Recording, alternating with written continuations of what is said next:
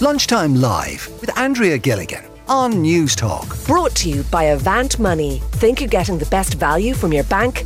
Think again. There's been criticism of some GAA coaches in County Carlow after telling members of the under seven of an under 17 team that if they saw their name down for the soccer squad, they wouldn't be playing in the county final later this evening. And I'm interested in your take on this today. I mean, do you agree with this ban, or should young people be encouraged to participate in at least more than one sport. Um, let us know if you want to get in touch. Fine Gael councillor Frank Quinlan is with us on the line today, and you're not here to talk politics, Frank, but this is something that you've actually experienced. Well, that's what I saw the tweet um, yesterday, and it, um, it did touch a, a chord because I could relate to exactly what, what was said in the in the tweet. Basically, that you're preventing young kids um, playing um, soccer matches uh, rather than kind of waiting to play a hurling match uh, the following day. Now, I understand there is a, an issue with injuries um, with kids and all that, but to tell a child that he can't play a soccer match, that he would be looking forward to all week, rather than uh, wait and play a hurling match and the following day or a few days later, I think it's just not fair on the child. The child basically is going to live with fear if the manager, the soccer manager, finds out that he plays the match, and and if he doesn't, if he does play the match, he won't be able to play the hurling match, and it just takes the whole enjoyment out of the um, the game that he's leading up to during the week. It takes the fun out of it. Um, kind of knocks his confidence that he can't play the soccer match, and that team is dependent on him. He could be a very good striker, and if their if the team is missing their best best striker, they're not going to win. And I think there should be more communication with soccer and GAA um, clubs. I, I find it more in the county level rather than club level. I find I, I'm associated with De La Salle now, which is extremely accommodating to kids. If they have a soccer match, they actually put on training later in the morning to accommodate if they had a match in the, in, early that morning. So there is ways around uh, overcoming the clash between the soccer and the managers like soccer, I think is more accommodating to to her uh, to the GAA, where mm. GAA is not as much more accommodating to the soccer. Okay, That's where I see. Okay, it. and is that from your own personal experience with this, Frank? Yeah, well, well look, um, something similar happened to my son um, in the in the summer. He was removed after uh, the Waterford County panel because of soccer issues, and he was told he, he couldn't play, and he did play, and they found out, and this, that, and the other. So and then there was five other uh, five other kids that were on an under seventeen national FAI schools um, semi final, and they were told they could not play the under seventeen semi final because they had hurling training that night, or they had a, a friendly match um, leading up to the, the, the county matches, and they had another under nineteen team that were playing in the school's FAI final, the biggest competition of their of their school career and they were told they could not play that final because of a training the following day or the following evening. I'm not too sure what it was.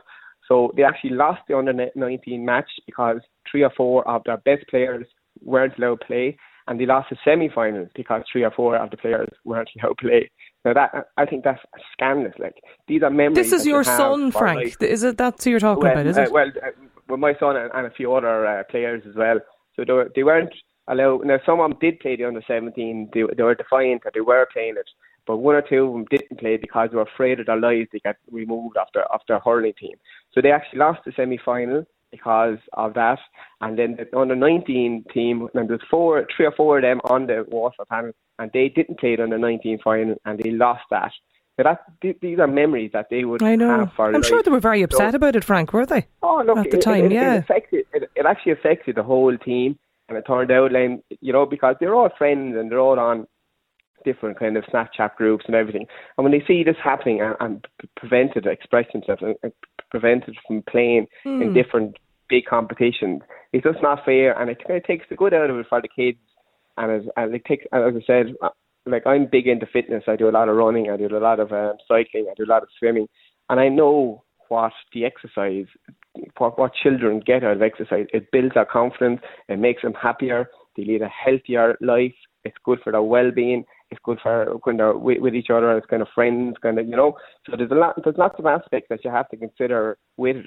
But I think there should be more communication with uh, soccer clubs and hurling clubs okay. leading into games by, like, you could easily have hurling matches on, say, on a Sunday morning soccer, soccer match on a Saturday morning, or training Tuesday and Thursday for soccer, or Monday and Friday for hurling.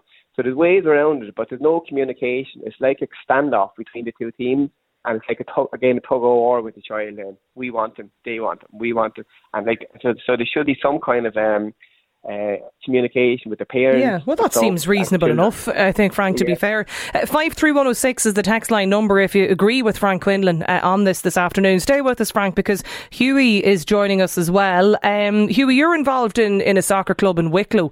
Like, have you experienced anything like what Frank has outlined there? Yeah, um, Andrea, sorry, uh, hello. Um, yeah, I have experience over the years, but I find, and I agree with Frank, regards there should be more communication between the coaches of the different sports, and it, it solves all this.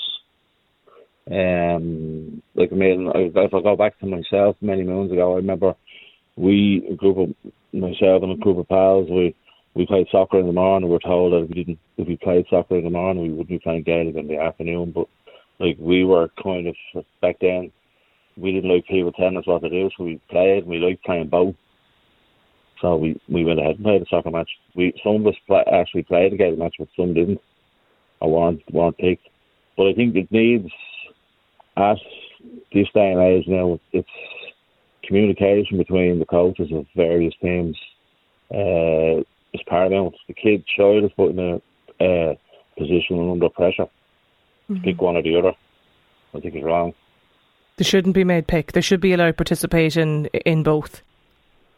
Yeah, well, I know I do know. Like I mean, if I'm speaking from experience, I myself my daughter we we run an under 14 here in and we have a couple of players. One is he was on an inter-county development hurling squad, but he made that decision beyond that, so he had to give his time and efforts to that. Not problem. We were told that, so we had to plan it out. And another guy that um, plays rugby in the school and at a very high level. And we would hold all this. So we work with the parents. The communication is there with mm. the parents.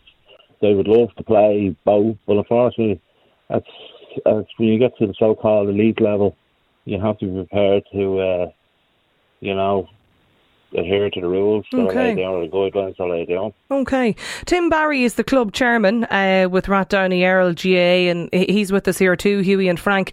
I mean, Tim, why is there not better communication between the different codes?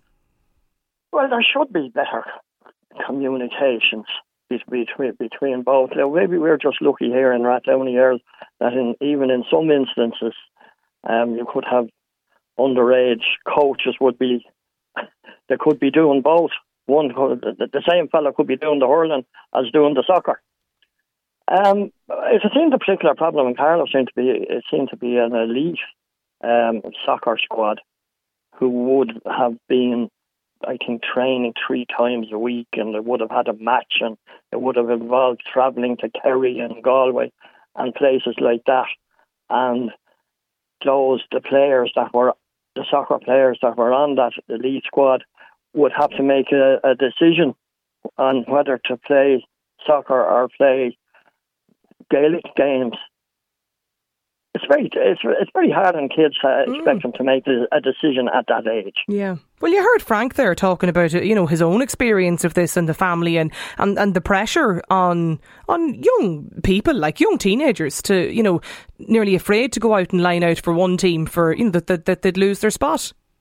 That's not good, but but but there is a problem there too. Like you you could have um, say a, a team it would be in a final on a Sunday, and they would be the same guys we expected to turn out to play a soccer match on the Saturday. I could see the coach's point of view on the on the Sunday that uh, they would be afraid that their players would get injured and their team would be diminished. Okay. So, you know, there's, there's, but communications is obviously the thing yeah that that would solve all well, this. Well, th- th- that is a fair point, though, Frank, isn't it? Like there, there, there, would have to be consideration given to player welfare as well. If the, I mean, if you've if you've you know teammates lining out for two and three different codes over the course maybe of a weekend. Well, that's exactly like you have to consider the, the child uh, in the game, but like if the, like he shouldn't be allowed not to play the match. Whether like uh, they could be playing a soccer match and he could play say forty five minutes of the first half and realise then he has a hurling match um, the next day, and the team could be winning. Bring off the child, uh, rest him uh, with the view of playing, leaving play the hurling match. So there's ways around it. Um, uh, every situation is different. But as I said, if they had one or two or three matches in a row, uh, it would be too much. But bear in mind, like these are kids now; they're young. Like they don't like like when I was growing up, we were playing six days a week. Like like it doesn't it doesn't affect him as much as you would think. But but, but train, like you have to monitor every situation. And if a child has a soccer match, as I said, um, with a hurling match the following day, you could easily rest it, bring him off, rest him, and then vice versa. Then if the if the child has a hurling match, the, the hurling manager realise that he has a soccer match the next day, and if they're winning or if they're doing well, take off the child. And and so it's, so it works both ways, you know. But as I said, that's where the communication comes in. But, but bear in mind as well, like like we missed nearly two and a half years of children mm. playing sports, and these are kids that are 16, 17 years of age. So they missed a, a big part of okay. their um, uh, of their sport, and we were like we were encouraging people, uh, children, to play as much sport as possible. As I said, to build their confidence, to express themselves, and like exercise is the key to life. Yeah, oh no, absolutely. But you, you wouldn't think that from looking at some of the texts coming in. Like this listener here says, it's a disgrace what's happening in Carlow. I think that um, those involved should be completely banned. Kids are under enough pressure as it is. This texter, my son attends a school where they eat, breathe, and sleep hurling. Himself and his friends were savaged last year by one of their hurling coaches when he saw them playing soccer during their break time in school and, the, and told them that they were a disgrace to all of the work that was been done by the school to promote the GAA.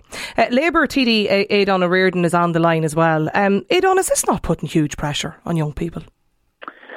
Well, it is. Uh, uh, myself and Gary Cook from Happy Match actually do a football walking tour um, in in our spare time, and we tell the story of the conflict between the GAA and soccer, and how soccer was kind of unloved by official Ireland for the last hundred years. And in the dark old days, you did have stories of, you know, Dave Langan spoke about being getting six of the best in front of the entire school assembly for being caught playing soccer. Liam Brady was selected for the Irish Youths at the same day as the school uh, challenge match in Gaelic football. Was told you play that soccer internationally, you won't be coming back to this school.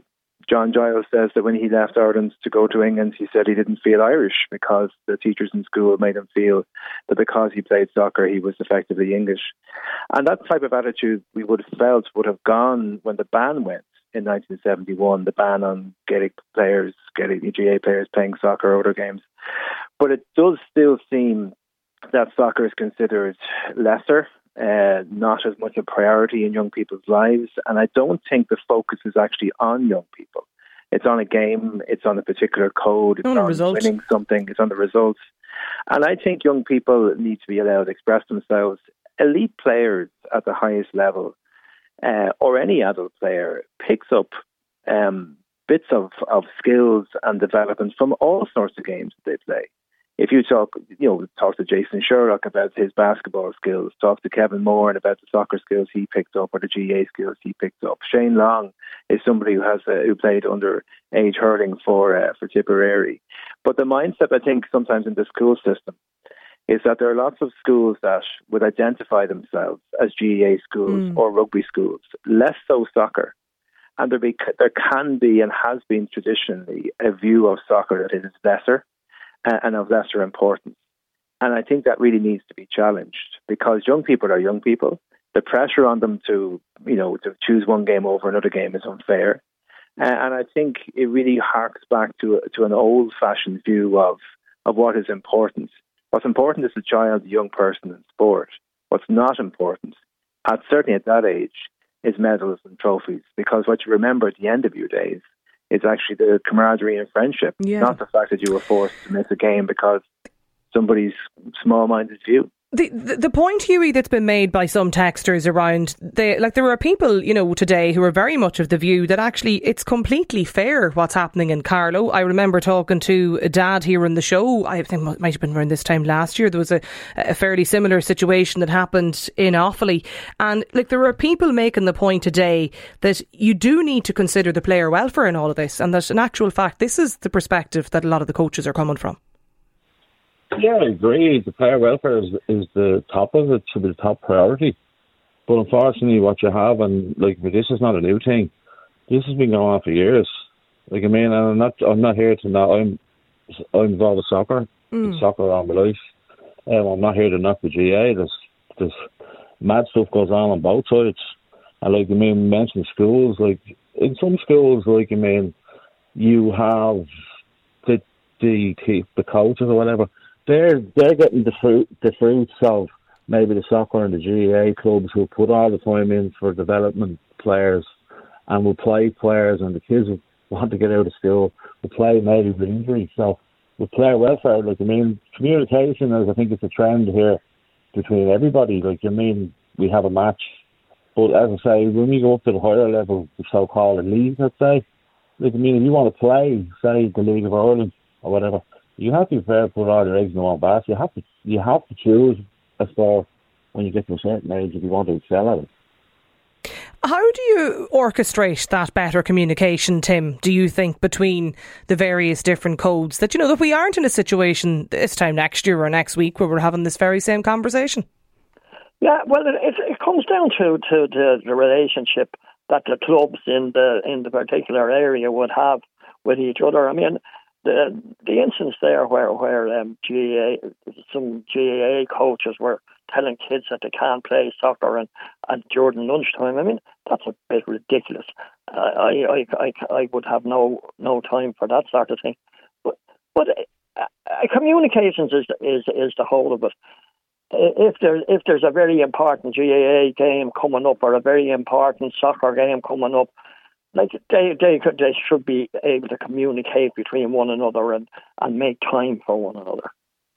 Yeah, like it's it's hard to see wh- when the solution, I suppose, or when the change will happen, um, because there's a lot of stories very similar, Frank, to the the situation that you outlined at the start of the program today. This texter says my son was a competitive swimmer in the pool every morning, half past six. I didn't allow him to attend a school soccer match because I knew he'd be exhausted. He was severely bullied after this and subsequently then went on to move school shortly afterwards.